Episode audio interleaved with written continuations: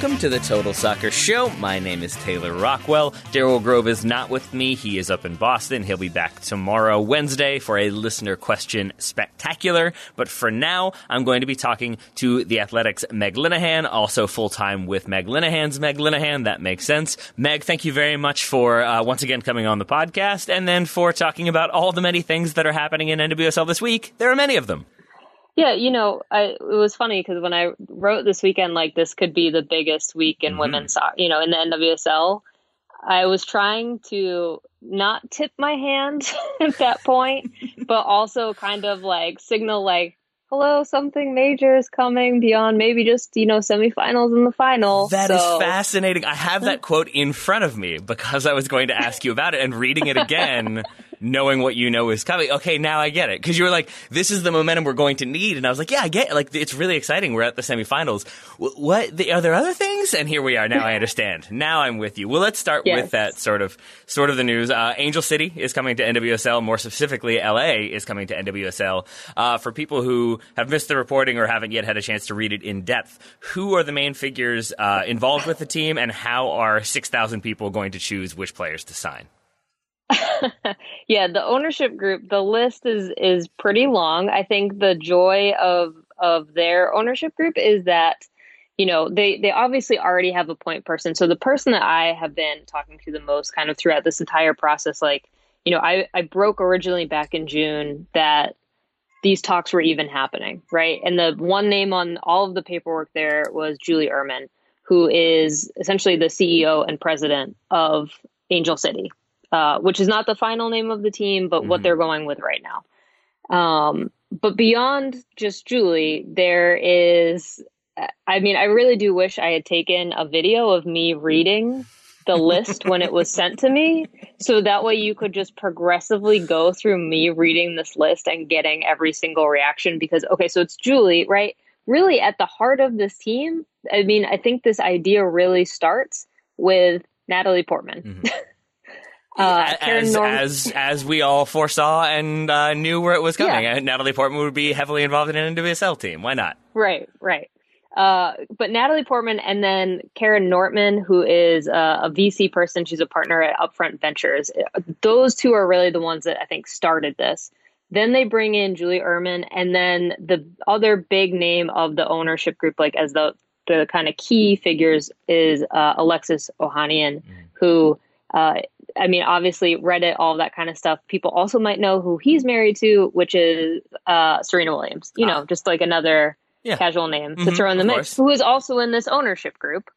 Since, as Alexis told me on on this bonus episode of uh, Full Time that I I dropped this morning, um, he gifted ownership shares to both Serena and then their daughter Olympia, um, so if people have not seen the tweet of, uh, Olympia Ohanian tweeting like proud owner, Angel City as a two year old, yeah, incredible, incredible. Yeah. Yeah, I mean, and um, and lots of owners. Oh man, I'm I'm not yet a dad, but I guess I'm ready for the dad joke. Lots of owners act like children and small babies, so I guess it makes sense from that perspective. Yeah, mm-hmm. yeah. Lovely. So you know, at 2 a.m. last night when we were working on this story, my editors and I were joking, and and Brooks Peck, who I'm sure you know, uh, was just joking like, I need the Netflix series uh, Baby Owner from Netflix. like, it's just both him and Alex Abnos were really having a night with it. Um, anyway, I mean, and like, so here's the fun part. Like, this is not even we're not even like halfway through this list, right?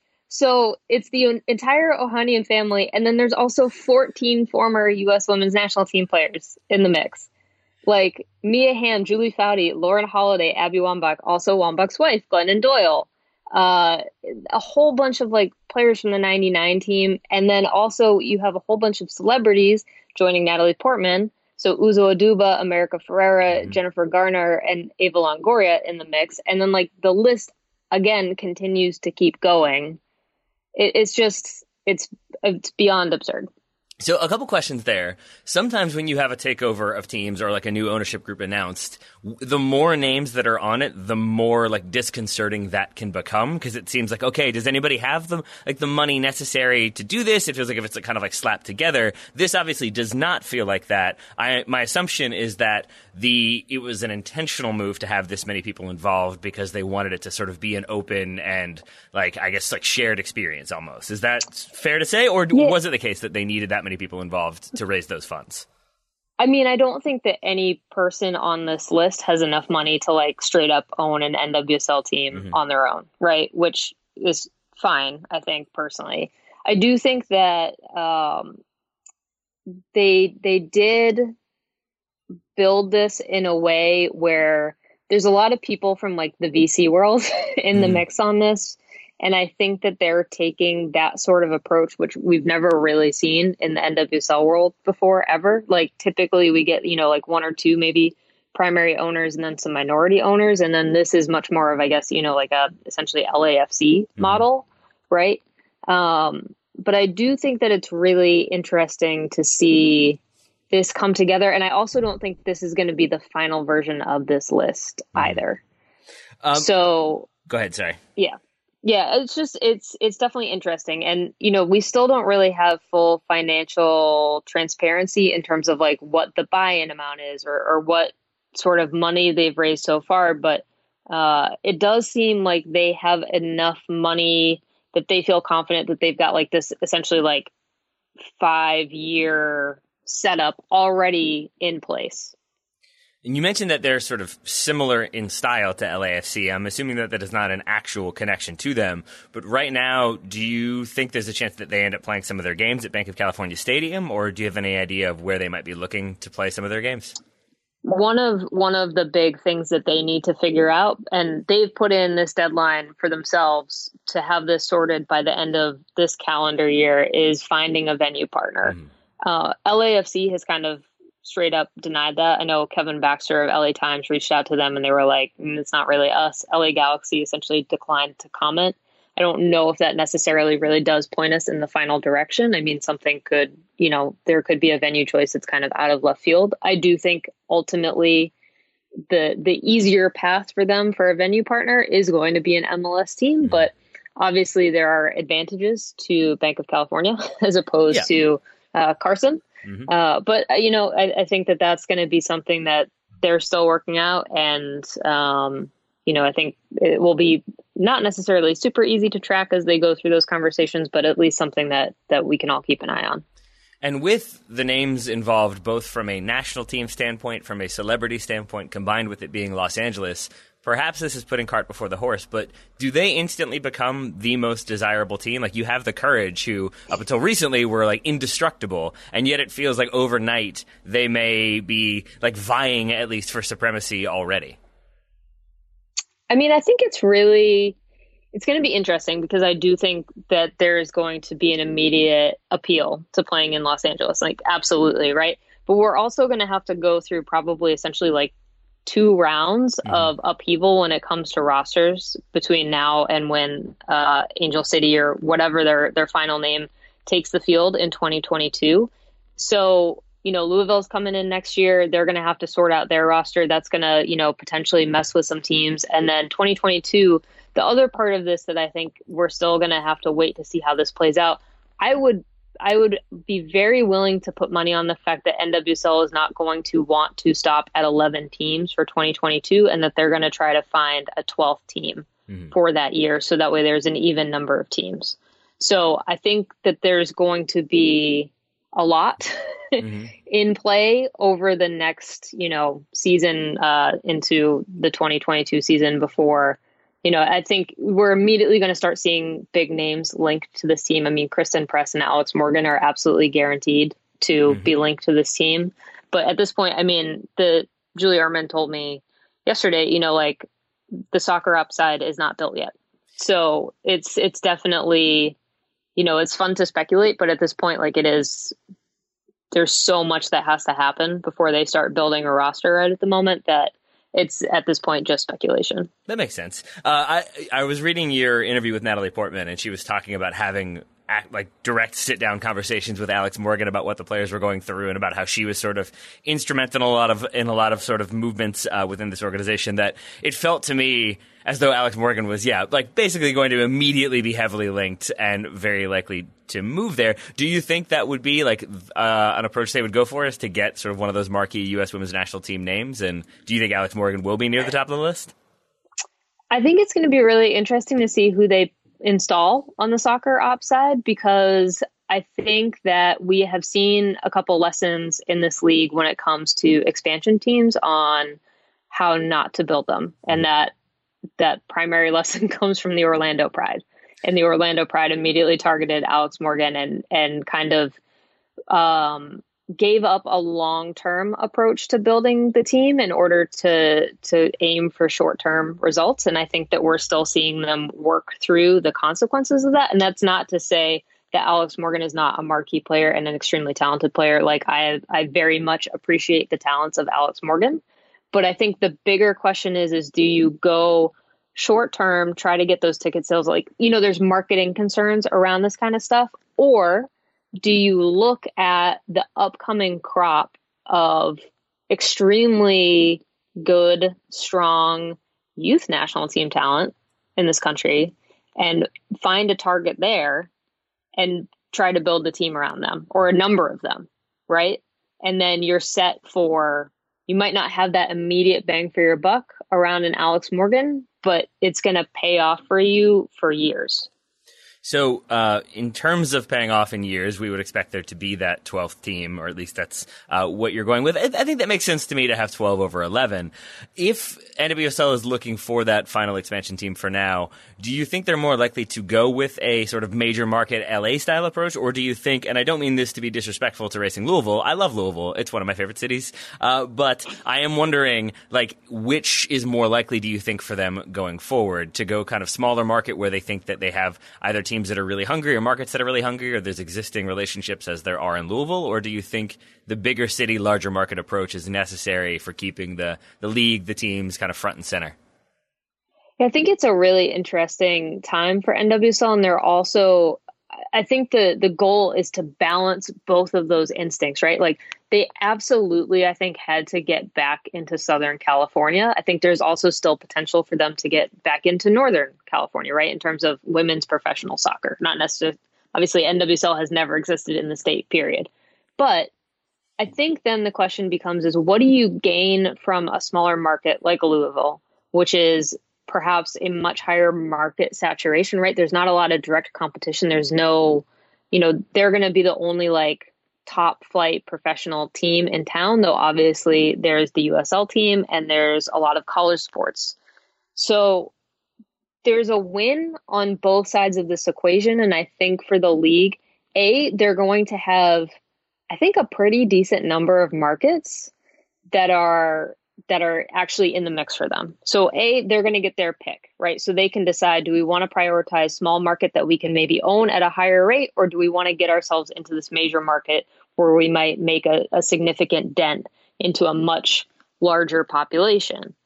So I think probably, you know, like the question is if Atlanta suddenly comes up to you and says, "Hey, we want an NWSL team and we're going to we have the right ownership group. We're going to do all of these things right." versus a smaller market I think the question ultimately becomes how quickly can you put a team in Atlanta? Yeah, I think yeah, that's, I mean, like, that, that's that I mean that, that like that would be my answer. Yeah. I mean, I think the deciding factor is who the ownership group is True. because this league has been burned before by trying to come up with these like short-term solutions in terms of ownership groups and I think everybody is still if if they have any sense is remembering what happened in WPS mm-hmm. with Dan Borislow and Magic Jack, right? Like I mean, I I thought I we weren't allowed I'm to like say a, that team anymore. I thought that was like a Voldemort situation, and we just yeah. moved quickly on past that. Right. I mean, like, granted, I'm like an old person now in this space, but like, I very much remember those days. Like, you have to learn these lessons of of who you're agreeing to building this thing with.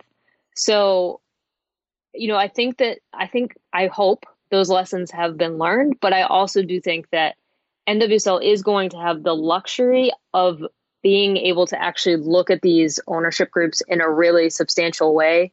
Whereas before it was kind of like, we're in this not necessarily desperate situation, but we're kind of in a situation where we don't have as many choices. And I think that's really the beauty of this moment is that these conversations are still happening even in the middle of a global pandemic. There's still expansion teams coming in in the middle of a global pandemic. Like the the upside for women's soccer is extraordinary right at the moment, as as Lisa Baird told me as well. Like they have a decade long plan for this league that revolves around the international calendar and how they can take advantage of it. So they're going to get a lot of phone calls between now and 2022. Is it safe to say then that this is the strongest position that you've seen women's soccer be in in this country? As of right now, I would probably say yes. Mm-hmm. I mean, what, what cracks me up is I remember, God, I don't even know when this time has lost all meaning, but maybe it was probably around the championship last year, but there were just these rumblings of like everybody's having some doubts about the NWSL right mm-hmm. and it just it feels like we get one of these like at least once a year and i just remember laughing and thinking like sure maybe but also i don't know and then to to have that vibe happen right at the championship last year and then to not have a real season and to instead have this challenge cup and still have this sort of news happening around the league it's just it it feels like such a different time right now mm-hmm. More with Meg Linehan in just a moment, but first I wanted to let you know that this episode of the Total Soccer Show is brought to you by Artifact. Artifact creates personal podcasts with the people in your life. Lots of P's in that one. Uh, we used Artifact to talk about how we started the Total Soccer Show, and then Daryl and Shannon uh, used Artifact to talk about Daryl's treatment and diagnosis. We've talked about both of those episodes already. Uh, you can hear the Daryl episode at heyartifact.com slash Daryl. You can hear the TSS origin story at heyartifact.com slash TSS. But you can obviously use Artifact for much more than that. You could give it as a wedding gift or an anniversary gift if you want to kind of tell the story of a relationship. You could use it. Uh, I talked about potentially using it as a way to get parenting advice as we prepare for uh, our first child. Uh, many, many other things that you could utilize it for, including just sort of preserving a memory or preserving a moment or preserving a loved one. All of those are ways to go about utilizing Artifact. So if you would like to utilize Artifact when you're ready, you can use the code TSS to get $40 off your first Artifact order. Uh, once again, that's using the code TSS to get $40 off at Hey artifact.com. Thank you very much to Artifact for preserving the Total Soccer Show history, for letting Daryl and Shannon tell their story, and for uh, sponsoring today's episode. Now back to Meg Linehan. Well, let's let's stick with actual soccer being played. Uh, I do have more questions about Louisville, but we can get to those later or at another date. For now, like I am sort of aware that I am praising like I'm really excited about NWSL about this expansion with both with both markets and what that represents for like the future of women's soccer in this country. Simultaneously though, I think it's easy to look at the Challenge Cup and see it as it's a big success. There are lots of eyes on it. We have sponsors coming in. That's all great. For the players though, what has been sort of your read on how they're feeling about the Challenge Cup right now? I'm sure they're happy to be back playing, but maybe not in these situations, in these circumstances. Is it being seen as as a success, or is it sort of another example of them having to do a thing because it's what's good for the sport in the country, if not good for them individually? Yeah, I don't know if those two things are actually. I think they can live together, right? Where they did feel kind of this obligation of of needing to do it, uh, both both for themselves and for the league. But I do think overall the vibe and and obviously like every single player individually differs right?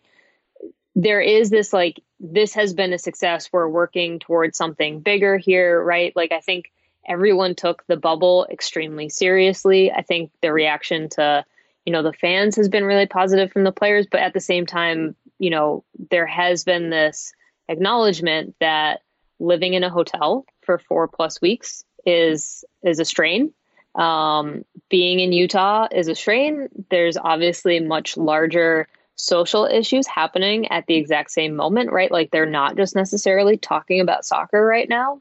Uh, and a lot of players have been really upfront with how some of this has been affecting, you know, mental health and and how they approach it. I mean, Bethany Balcer, I think, has really been leading the way in being extremely honest about what she's been going through throughout yeah. this tournament. So you know, I think that we definitely as as consumers of the challenge cup have to consider how this is maybe going to affect players long term and you know might not affect every single player the same way but i think you know, every single player fundamentally will come out of Challenge Cup in a slightly different way, just as having lived through it. So, you know, I do think fundamentally the NWSL has done everything in good faith to try to have the tournament happen in a responsible fashion. And I think the Players Association has been very bought into that as a concept and, and the teams have been very bought into that as a concept. But at the same time, like,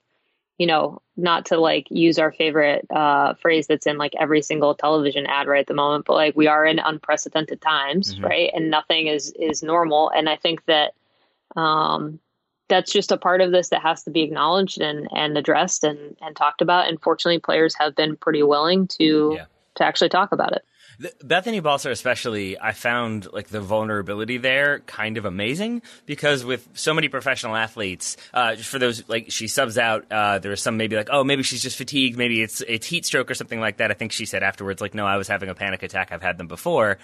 And mm-hmm. and I just I don't think that many athletes would do that. I think a lot of athletes would go with like, oh, it was a bad day. Yeah, like the emotion got to me or something like that. There's like euphemisms that would be used, and I think you're absolutely right that vulnerability is commendable and should be supported. The question then becomes, how would you advise supporters, fans, whatever, to support the league aside from like you know continuing to buy things to show sponsors that you care about it. Like is it writing fan mail? Is it tweets? Like what what are ways that people can go about sort of showing that appreciation and making players feel as though they are supported and their efforts do really have an impact?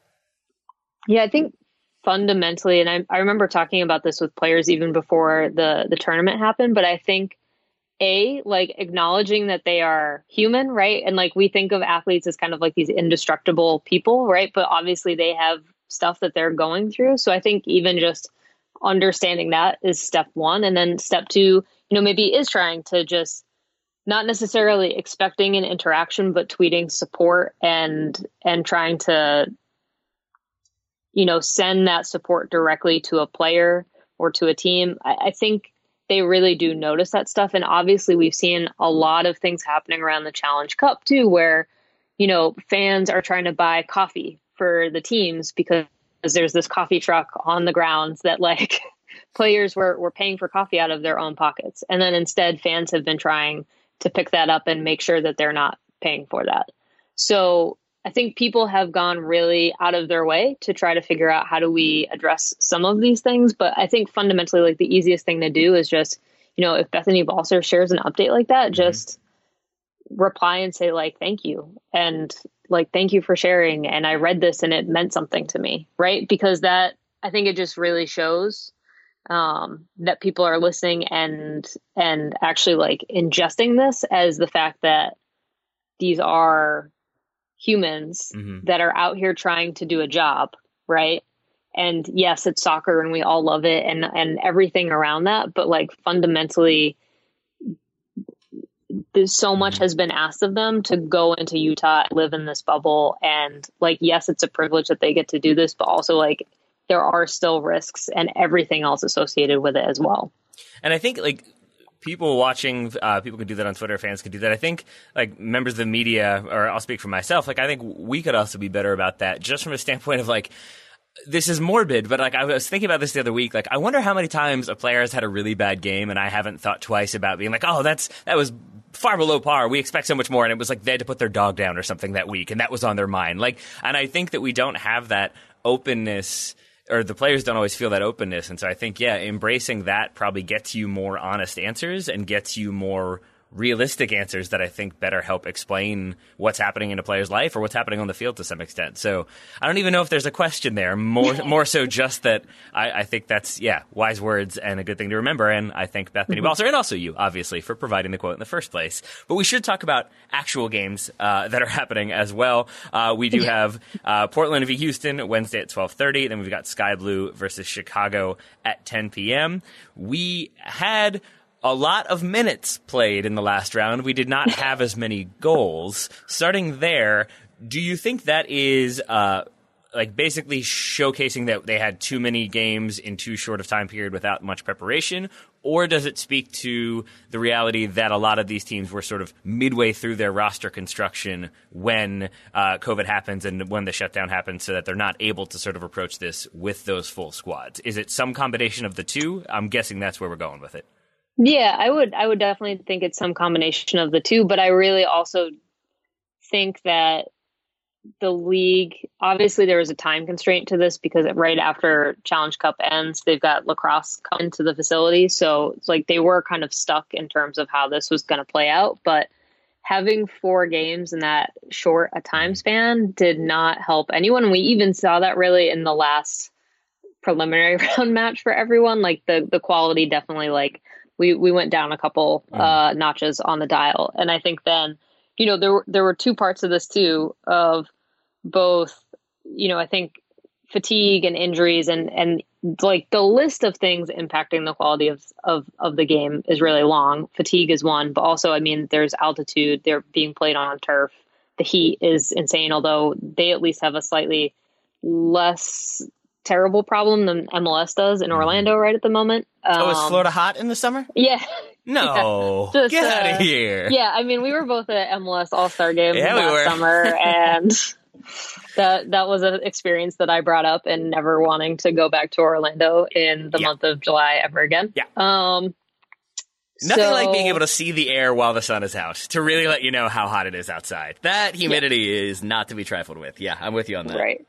Right. So we have all of these things impacting quality of the game and, and how the players are feeling and all that kind of stuff. But on the flip side, and this is what I wrote about this past weekend after the quarterfinals, is we also had like some crazy great goalkeeping performances. Yeah. I mean, Britt Eckerstrom, like, just totally absurd and it's super enjoyable to watch. And like that one, I think was really the standout one, and why why Eckerstrom got her own article from me as well is because you're going up against the North Carolina Courage, kind of like at at least 80 to 90 percent of like full speed for them, right? Like they're not quite at 100, but they're still up there. And Debinha is just like absolutely feeling herself. And Eckerstrom coming up with like two major, major saves against Debinha on a free kick and then the one on one opportunity. Like, you know, as much as I think everybody would like to see goals in run of play, like it was also really hard to fault Mhm. like the actual quality of the games i think did take a step back up for the most part um after that final preliminary round. And and we did start to see like yes this is knockout soccer and and things are definitely at a different intensity level. But yeah the goalkeepers i mean this past weekend were were phenomenal. But i also don't think anyone would mind if we actually got Yeah. some goals in the semifinals. I think that would be that would also be enjoyable Ease wouldn't it. goalkeepers. Yeah. Don't be so good this time. Like 20% uh, reduction in uh, consistency would be fine. Daryl, uh, I don't want to misquote him because I think I've done that twice before and I heard about it from him. But I believe he was arguing that like Britt Eckerstrom, who's not even the, the uh, what the second string goalkeeper, she's the 3rd string goalkeeper, like that to him was an example of the the depth in certain spots within these teams. And so while I would argue like you do have a, a lack of attacking depth sort of consistently across the board, there does seem to be at least uh, in this case some goalkeeping depth. Wh- what would you say is the sort of strongest position? In NWSL, in terms of depth, like if you're saying NWSL is a league that has the most best blank, what position do you think you're going with? Goalkeeper, defense, midfield, or attack? Ooh, that's a really good one. Probably, I mean, just in terms of like goalkeepers have the fewest numbers. So Yeah. I think that's probably the easiest one Probably so. to go with. But I do also think like when I think about talented midfielders in the NWSL, like that's the easiest one for me to just kind of like go across every team and be like, oh wow, like every single team has at least you know a, a good starting midfield, right? Like mm-hmm. I, I would probably rank it as like goalkeepers and then midfield and then probably forwards. Like again, defenders like there are absolutely some fantastic defenders in this league, but we are also seeing you know a, a pretty fair number of people converted into outside back. I mean, we could bring up Midge Purce in this situation, but um, that's where we're. I would probably rank it in that way. Which, which then maybe also partially explains the lack of goals. If your strongest depth wise are goalkeeper and midfield, not a lot of attacking, maybe not as much defending, maybe just some hoofing it long as well. That's probably a gross oversimplification. But what do you think we're going to get in these two uh, in these two semifinals?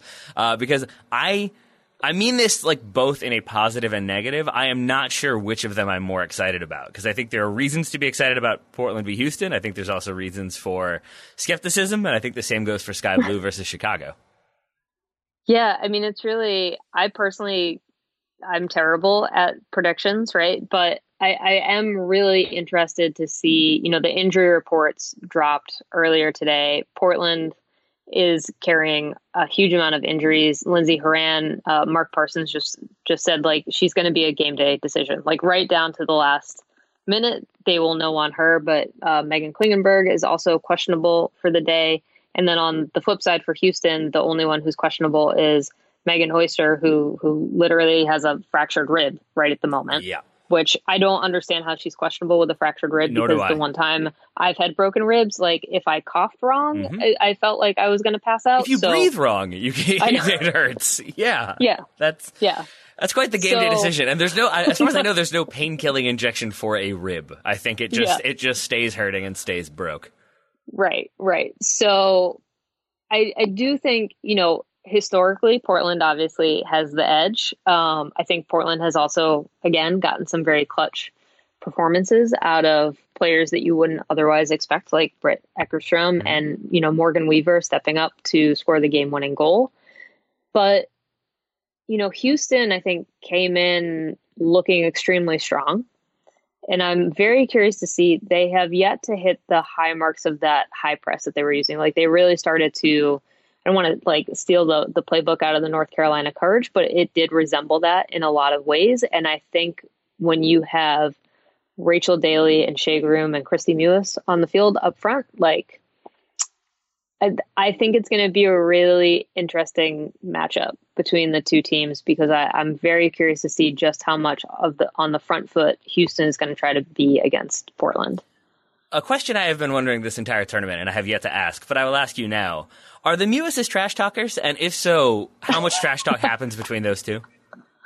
Um, I feel like they've got to be pretty high. I mean, like I know that I've been at Sam is not necessarily, I think, the biggest trash talker. I mean, when I think of trash talk in the league, it would actually be uh, the Mewis sisters, like one of their best friends, and Steph McCaffrey, mm-hmm. um, who is now retired. But I mean, um, Steph Young will also tell you the story, but like at a Boston Breakers game she once called a ref a peon like in the in the heat of the moment so like um you know there there are definitely some like people who are chatty in game i would bet Kristie's pretty chatty i can't mm-hmm. like think of anything off the top of my head but um you know houston's always had that kind of edge to them. And i think it's kind of been not always to their favor in previous years where they have had this like chip on their shoulder attitude and like we don't get the respect that we deserve right? And it, it's it's been brewing for a couple of years. And i think now they finally got truly the the team part of it um, to go along with that attitude part of it and have it feel like it's productive instead of something that